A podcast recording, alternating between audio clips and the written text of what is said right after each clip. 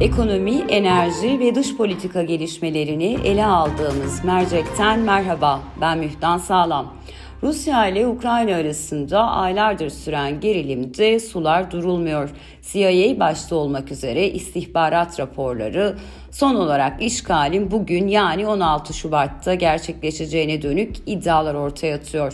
Öte yandan Rusya Kırım'ı da içeren bölgesel tatbikatlarının bir kısmını bitirdiğini ilan etti. Ukrayna'da benzer tatbikatlara başladı. Şimdilik iki aktör arasında tatbikatlarla verilen mesajlar, işgal için iki aktörden bağımsız verilen tarihler kışkırtıcı bir dille gerilimi tırmandırıyor. Olası bir işgalin Rusya, ABD ve Avrupa ayağı sıklıkla konuşuluyor. Ancak işgal merkezi olması beklenen Ukrayna, Ukrayna halkının durumu pek konuşulmuyor. Nedense buna göz yumuluyor. Benzer bir biçimde hem Rusya'nın hem de ABD'nin önemli mevzilerinden olan Orta Doğu'nun bu krize yaklaşımı pek gündemde değil. Merceği bu hafta iki önemli uzmanla birlikte Ukrayna ve Orta Doğu'nun Rusya-Ukrayna krizine yaklaşımına tutacağız.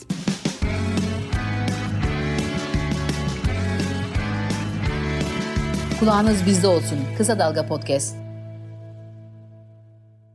Duruma Ukrayna'dan bakmaya başlarsak, Ukrayna 48 milyon nüfuslu, gelişmekte olan ülke statüsünde.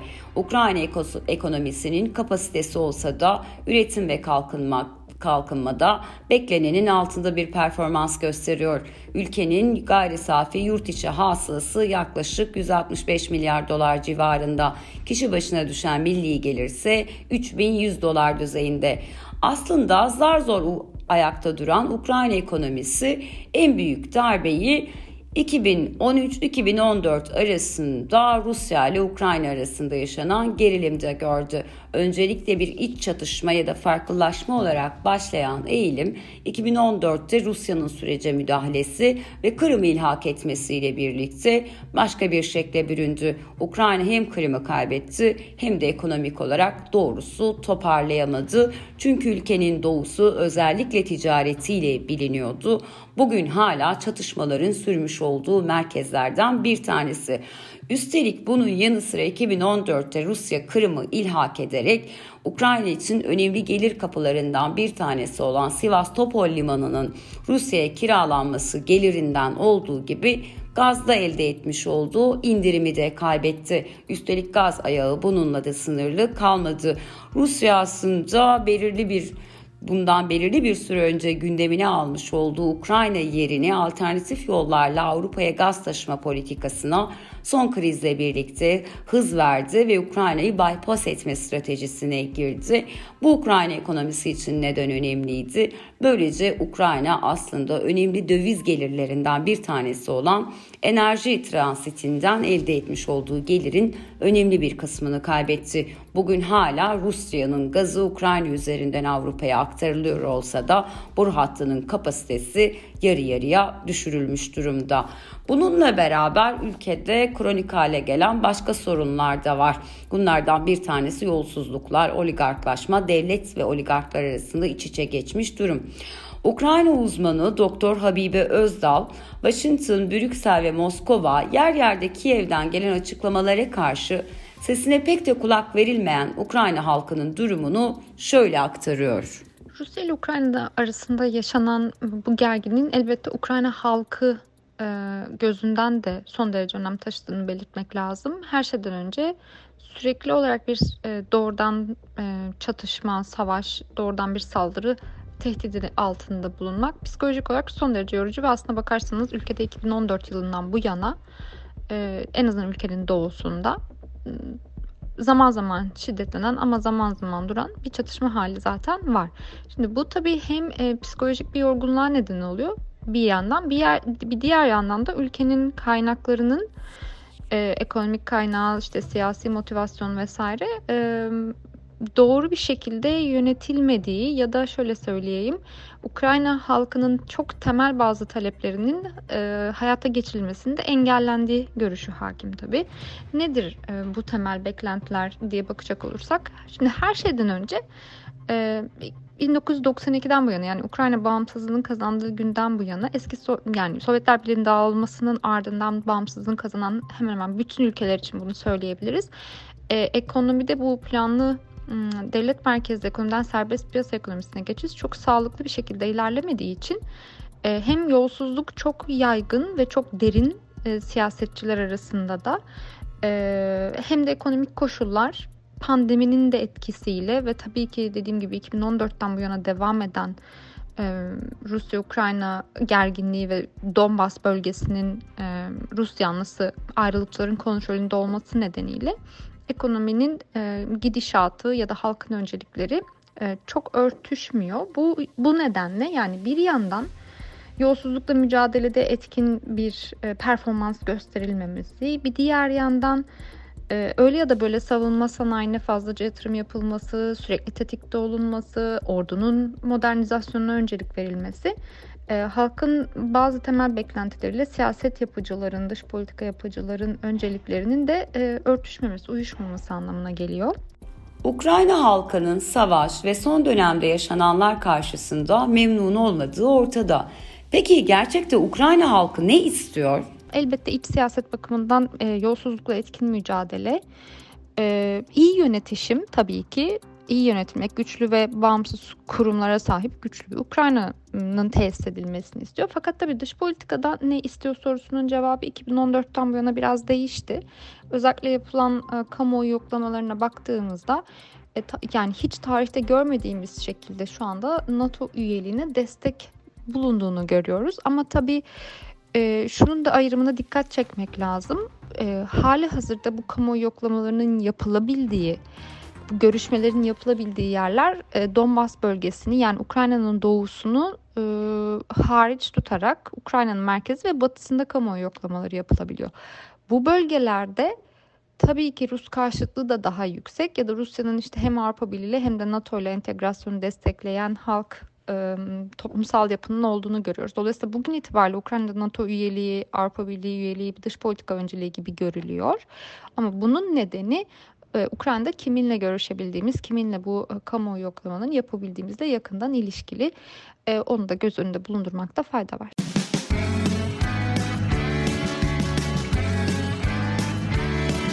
Kulağınız bizde olsun. Kısa Dalga Podcast.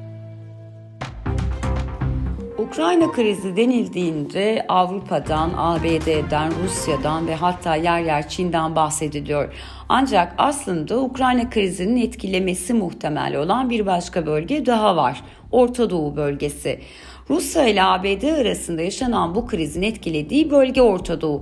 Gözler Avrupa ülkelerinin tutum ve davranışlarına odaklanmış olsa da Orta Doğu ülkelerinin bu krizi yakından takip ettikleri ve aslında konum belirlemeye çalıştıkları görülüyor. Orta Doğu ülkeleri hem Rusya hem ABD ile yakın ilişkilere sahip. Bölgede aslında bir denge siyaseti yürütülüyor.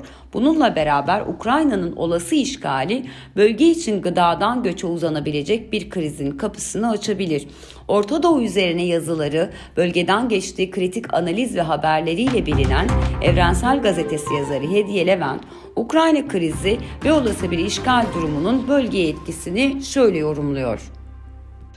Orta Doğu ülkeleri de Ukrayna'daki krizi yakından takip ediyor. Ee, Ukrayna Orta Doğu'ya oldukça uzak bir coğrafya ancak orada bir savaşın ortaya çıkması bütün bölgeyi ta Kuzey Afrika'yı da içine alacak şekilde etkileyecek gibi görünüyor.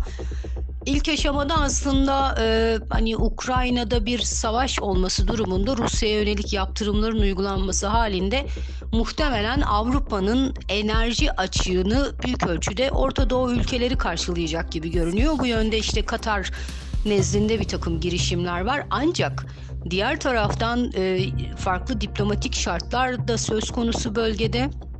Bu nedenle e, bölge ülkeleri Ukrayna'daki durumun bir savaşa dönüşmesi halinde kardan çok zarar edecek gibi görünüyor. Ee, bunun birinci sebebi şu artık Rusya bölgede e, oldukça güçlü e, ve işte Suudi Arabistan'la, Körfez ülkeleriyle, Mısır'la e, ve birçok ülkeyle güvenlik diplomasi dahil olmak üzere birçok işbirliğinin temelini attı son geçtiğimiz 8-9 yıl içinde. Zaten Suriye'de de askeri olarak var. Aynı zamanda Suriye'deki varlığı Akdeniz'de de bir askeri varlığın varlığın önünü açmış oldu Rusya açısından. Bu nedenle Körfez ülkeleri açıkçası e, bir 10 yıl önce Amerika'ya oldukça yakınlardı ama bugünlerde mesela bir Amerika'nın ve Rusya'nın karşılıklı cephelerde yer aldığı bir savaş durumunda e, taraf seçmek istemeyeceklerdir. Öyle görünüyor Rusya ile ilişkileri çerçevesinde ve tabii bölgedeki şartlar çerçevesinde. E, taraf seçmeye zorlanmaları da açıkçası e, çok maliyetli olacaktır bölge ülkeleri açısından. Diğer taraftan zaten Çin'in Ukrayna Savaşı'na yaklaşımı da bölge ülkeleri açısından oldukça önemli. Çünkü zaten birkaç hafta önce de e, Suudi Arabistan, Birleşik Arap Emirlikleri başta olmak üzere bölge ülkelerinin bir Çin açılımı söz konusuydu. Yani Çin'le ticari ilişkilerin geliştirilmesi bağlamında. E, bu nedenle bölge ülkeleri taraf seçmek istemeyecektir. Ancak bölgeyi bir Ukrayna savaşı nasıl etkiler diye soracak olursak enerji dışında çok önemli e, ve aslında çok da konuşulmayan başka bir konu daha var. Gıda krizi ihtimali ki e, bölgede Mısır başta olmak üzere birçok ülke buğday başta olmak üzere temel hani tüketim maddelerinin önemli bir kısmını e, tahılı daha doğrusu Ukrayna'dan e, ithal ediyor. Şimdi ithal e, Ukrayna'da bir savaş halinin ortaya çıkması bu ithalatı oldukça ciddi ölçülerde etkileyecektir. İşte farklı coğrafyalardan e, ithal edilmesi gerekecek. Bu fiyatlara yansır mı? Büyük ihtimalle yansıyacaktır. Zaten bölgede bir Arap, Arap ayaklanması sebebiyle ciddi bir ekonomik kriz de var. Mesela Mısır'da. Dolayısıyla e, bu durum en başta gıda tedariği ve gıda fiyatlarına doğrudan yansıyacak gibi görünüyor. Gıda, gıda fiyatlarının hızlı bir şekilde artması işte lokal bazda Mısır başta olmak üzere çeşitli e, bölge ülkelerinde mevcut olan fakirleşmeyi artıracak gibi görünüyor. Bu da muhtemelen toplumsal huzursuzlukları tetikleyecektir. E, zaten hali hazırda bölgede e, hani çatışmalar çok büyük bir ölçüde ortadan kalkmış olsa da ciddi bir göç eğilimi var Avrupa ülkelerine yönelik. Çünkü ciddi bir ekonomik kriz var, işsizlik var, fiyatlar çok yüksek, yüksek vesaire. Diğer taraftan Ukrayna'da bir savaş elbette o bölgeden e, belki de on binlerce insanın bir kere daha sınırlara yığılmasına sebep olabilir ki yeni bir göç akınını da dünya kaldırabilir mi çok da belli değil. Peki bu göç akını Orta Doğu'yu nasıl etkiler? Şöyle etkiler. Arap ayaklanmasından dolayı bölge ülkeleri önemli ölçüde e, dış yardım, dış destek alıyor. Birleşmiş Milletler başta olmak üzere e, çeşitli yardım kuruluşlarından, ajanslardan destek alıyorlar. E, bu yeni yani farklı coğrafyalarda yeni göçmenlerin e, yardıma muhtaç milyonlarca insanın ortaya çıkması halinde Orta Doğu ülkelerine yeniden inşa, imar, işte savaştan etkilenen milyonlarca insana eğitim, sağlık gibi hatta e, gıda temini gibi e, çalışmalar için ayrılan bütçeler kısılacak gibi görünüyor. Bu da tabii Orta Doğu ülkelerini doğrudan etkileyecek başka bir sebep. E, tabii son olarak da eğer taraf seçmeye zorlanırlarsa e, yani kararsız kalmaları Amerika ya da Rusya nezdinde yaptırım uygulanmasına yol açabilir. Tabii bunlar çok spekülatif e, yorumlar şimdilik gelişmelere bağlı olarak muhtemelen tavırları e, hangi tavırları takınacakları da belirginleşecektir diye düşünüyorum.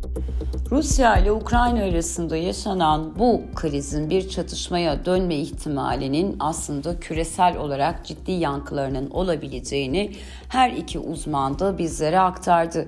Habibe Özdal aslında bu kadar çatışma haberi içerisinde, bu kadar yoğun askeri ve ekonomik analiz içerisinde unutulan Ukrayna halkının yaşamış olduklarını kısa da olsa aktarmaya çalıştı. 2014'ten bu yana söz konusu halkın huzuru bulduğunu söylemek zor. Ülkenin bir yanında çatışmalar sürüyorken CIA her gün işgal için yeni tarihler veriyor. Yani bu insanların evine yağacak bombalar için saatler kuruluyor, takvimler ayarlanıyor. Doğrusu burada insanlar insanların yaşadığı, burada canlıların yaşadığı, burada bir doğal dengenin olduğu Dikkate alınmadan yapılmış olan bu analizler, bu savaş çığırtkanlığı ve kışkırtıcılığı aslında dünyanın evrildiği yere dair ciddi soru işaretlerine neden oluyor. Ukrayna krizi analiz edilirken gözlerin döndüğü belirli baş, bazı merkezler oluyor. Bunlardan en önemlisi elbette ki Avrupa. Ancak çok da uzakta yer almasa bile bazen Türkiye analizlerinde dolaylı bir biçimde konu edilse de Orta Doğu bölgesinde bu krizin nasıl yankılandığı atlanıyordu. Gazeteci Hediye Levent bize aslında bölgede ülkelerin bu krizi dikkatle takip ettiklerini, sadece kuzeylerinde yaşanan bir gelişme olarak göremediklerini çünkü dünyanın denkleminin artık değiştiğini, küreselleşen dünyada David Harvey'in söylediği gibi zaman ve mekan sıkışması Ukrayna'da üretilen buğdayın Mısır halkına ekmek olarak dönmesini sağlıyor. Buysa Ukrayna'da yaşanacak olan bir tedarik krizinin Mısır halkının ekmeğe uygun fiyatlarla erişememesi demek. Peki Mısır halkı bu ekmeğe erişemediğinde bu kriz Pekin'e yansımayacak mı? Bunun bir karşılığı olmayacak mı?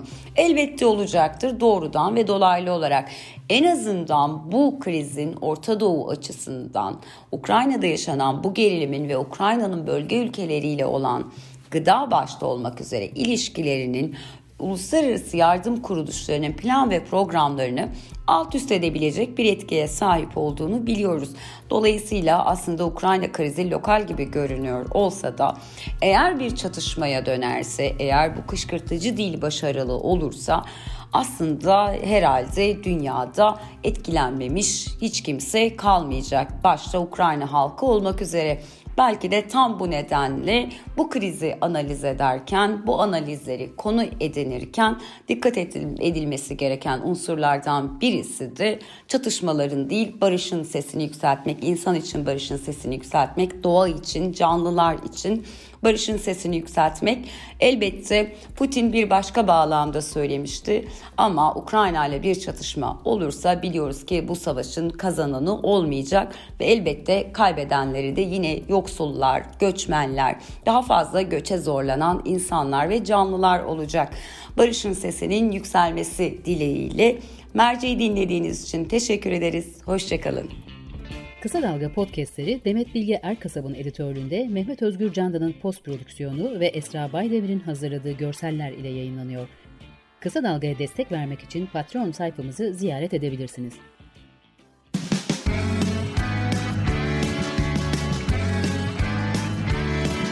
Kulağınız bizde olsun. Kısa Dalga Podcast.